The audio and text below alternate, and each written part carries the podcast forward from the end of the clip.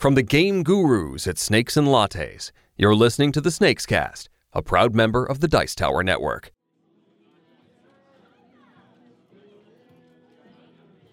Welcome back to the Snakes Cast, everyone. I'm Jonathan Moriarty. With me this week are Kyle Matisik Hello. and Emily Finnerty. Hi. We're going to talk about hosting a game night this week. It's uh, trickier than you might think, and there's more to consider than you might have in mind. And we're going to get straight into the details here, uh, as, as either as a host or a guest. Let's start with the hosting stuff. If you're going to host a game night at your place, how many guests is a good number, do you think, to invite? Uh, I, I would say a- anywhere from like eight to like twelve, depending on how big your house is. I mean, uh, like t- to me, that amount of people for versus the amount of games that you would own and be able to like throw at those people, that seems about right. To It's a good crowd. Yeah, that's a good crowd. How about you, Em? Um, when I th- like to throw game nights, I like to throw them with a specific game in mind, sort of like a bigger game that I can't really make the time to play casually in an afternoon, just kind of calling people. So, for example, last week a bunch of us got together and we played Eclipse, and it was great, but it took us three weeks to get ourselves together to play Eclipse. Um, so it turned into a game night of just the four of us because that was the, the, the goal. The point was to play Eclipse, and everything else was kind of secondary. And that's, that's, that's one of those huge, crazy, epic, complicated things Oh, yeah, where everybody has to hours. really pay a lot of attention. I got my butt kicked. but um yeah, so when I when I throw game nights I like to sort of start out like invite as many people as I know will want to play the one specific particular game that I really want to play and they agreed ahead of time to play it with me and then after that I can just kind of So that's a really specific guest list. Uh, so you're not inviting Yeah, family or, or couples or Well, no, uh, it can or, be. or That's dates. the thing. It doesn't. It can be anybody, but it's got to be.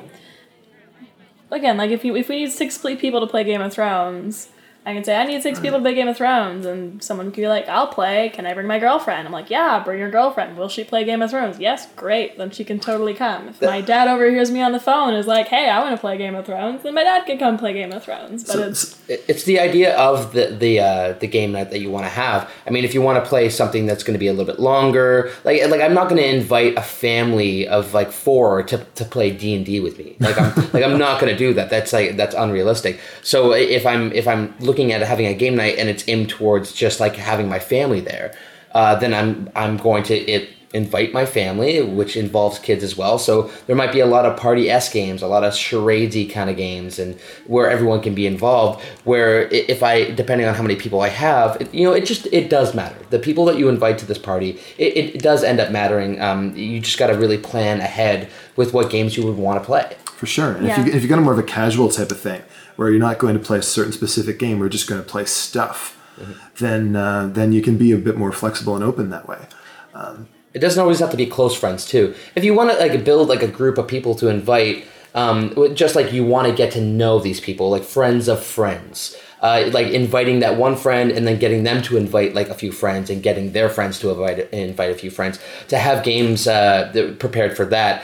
Um, and again, it'd be very party esque, a lot of like uh, like asking each other questions and stuff like that. So I would I would I pay attention to party games for that for sure. So it depends on what kind of people you're going to have over. All right. Yeah, what about uh, atmosphere and stuff? Do you play music? depends on the game. Right. I, I always play music. Uh, if I, I don't know because I'm kind of like a music nerd. It's as well. true, you're in a big Yeah, I really like music. Um, so I, I usually would play something um, uh, instrumental. N- Nothing with uh, Yeah, lyrics, nothing fair. to like distract from gameplay. Um, and then depending on what kind of game you want to play, like if we're playing Game of Thrones, you are obviously going to play the soundtrack for Game of Thrones. like and why over why over wouldn't and over it? It's again. gonna it's gonna put you in the mood. If you're playing anything that involves Lord of the Rings, guess what you're playing? For Lord, Eclipse, you want some science fiction sounding ex- stuff. Exactly. So, and then I, I don't know, like if you're playing, if you're playing like the uh, Cash and Guns with the expansion, then maybe you want to have some gangster rap. Who knows? Like, like but like all in all, you got to look at it like uh, what what's your crowd? Who who's involved? But I yes, I always play music because it's kind of weird to play a game with just no nothing in the No background. ambient you know? noise, just dead Yeah. silence. Yeah, even doing this podcast without music is making me feel awkward. I don't know. I think it depends on the game. I mean, games that involve more sort of talking and communicating, it might be better to play in like some silence, like maybe some yeah, like some ambient, atmospheric, instrumental stuff, kind of low in the background. But when you're playing like a big shouty game, you really don't want to have to shout over the tunes. or maybe you will. Who knows? Yeah. Uh, I, I, for me, I think there's there's a um, a time and a place for music, and for like, but to me that means all the time. in every place.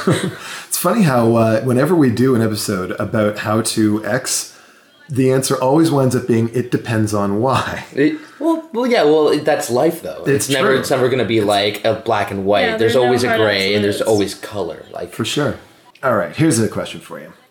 Should you start with the heavier, more complicated games where everybody's fresh and then sort of taper off to being uh, you know lighter stuff at the end when people are tired, or should you start with lighter fare, get people warmed up, and then get them into the heavy stuff later?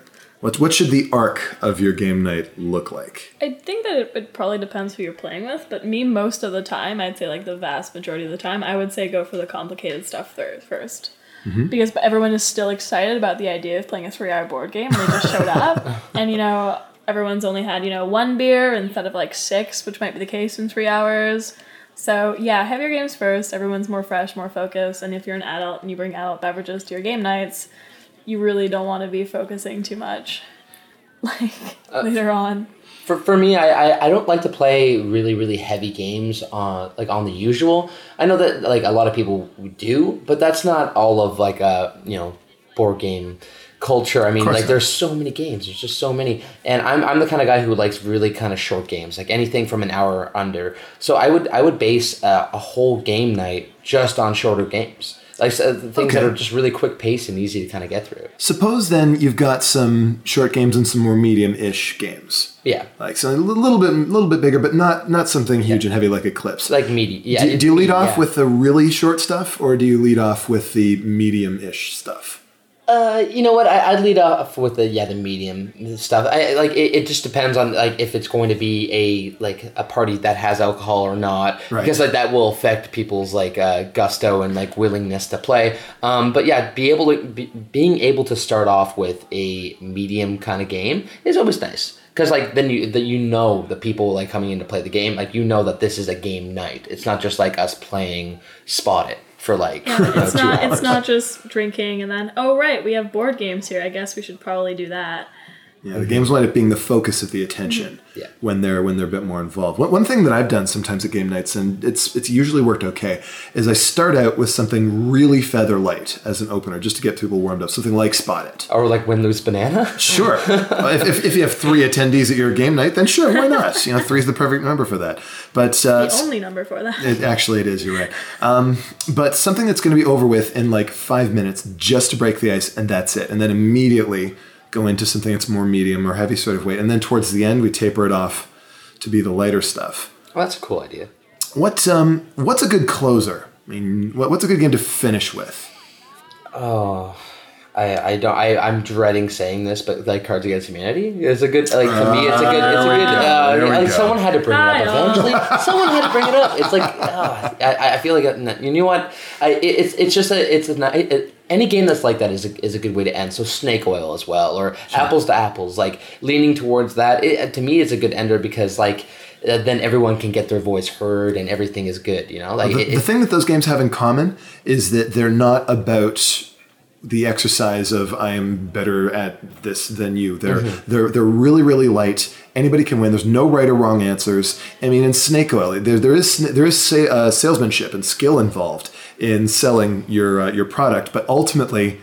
It's not down to who's the most skilled. It's down to which one the uh, the player's turn it is liked the best. Yeah, and and uh, in a game like that, everyone at some point is allowed to be the judge or the person who's kind of like uh, uh, getting that round together. So as like a closer game, everyone in a sense would feel important at some. Point. You can kind of get the back game, at yeah. people for earlier games. Yeah, too. yeah, Yeah. It's like uh, I'm not going to pick your thing, even though it's the best, because I'm the judge this round, and you screwed me the last game. You know. And a- another thing I think why those games are good closers is because they don't have a hard and fast end. You can sort of arbitrarily decide when they finish whenever you Mm-hmm. They want. could just be done You can with. taper sort of taper yeah, off. exactly. I know a lot of people sort of playing even even like lighter, medium sized board games that have a clear sort of like end, you know, solution or anything like end condition.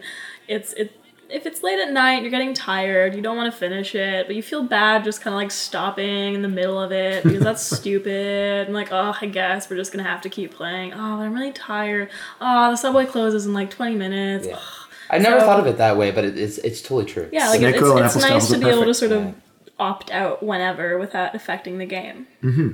Let's talk about some more awkward sort of things that can happen. What do you do with stragglers and late arrivals? You've started a game, somebody arrives, either they were late or you weren't expecting them and they did an RSVP, and it's going to be a while before they're going to get to join in. What's your policy? Well, I, I find that when I set up uh, little game nights like this, um, I treat it a lot like a local like venue, like a local show, where they they go by something called like punk time, where they yeah, where they, they set it up like doors open at seven, uh, you know, first band is on at eight. Uh, and then so on and so forth, and then the show ends around this time. Uh, setting up a time for like a game night for this is same sort of thing. Like it starts at seven, first game starts at eight, depending on your, if you're there or not. But come whenever you want.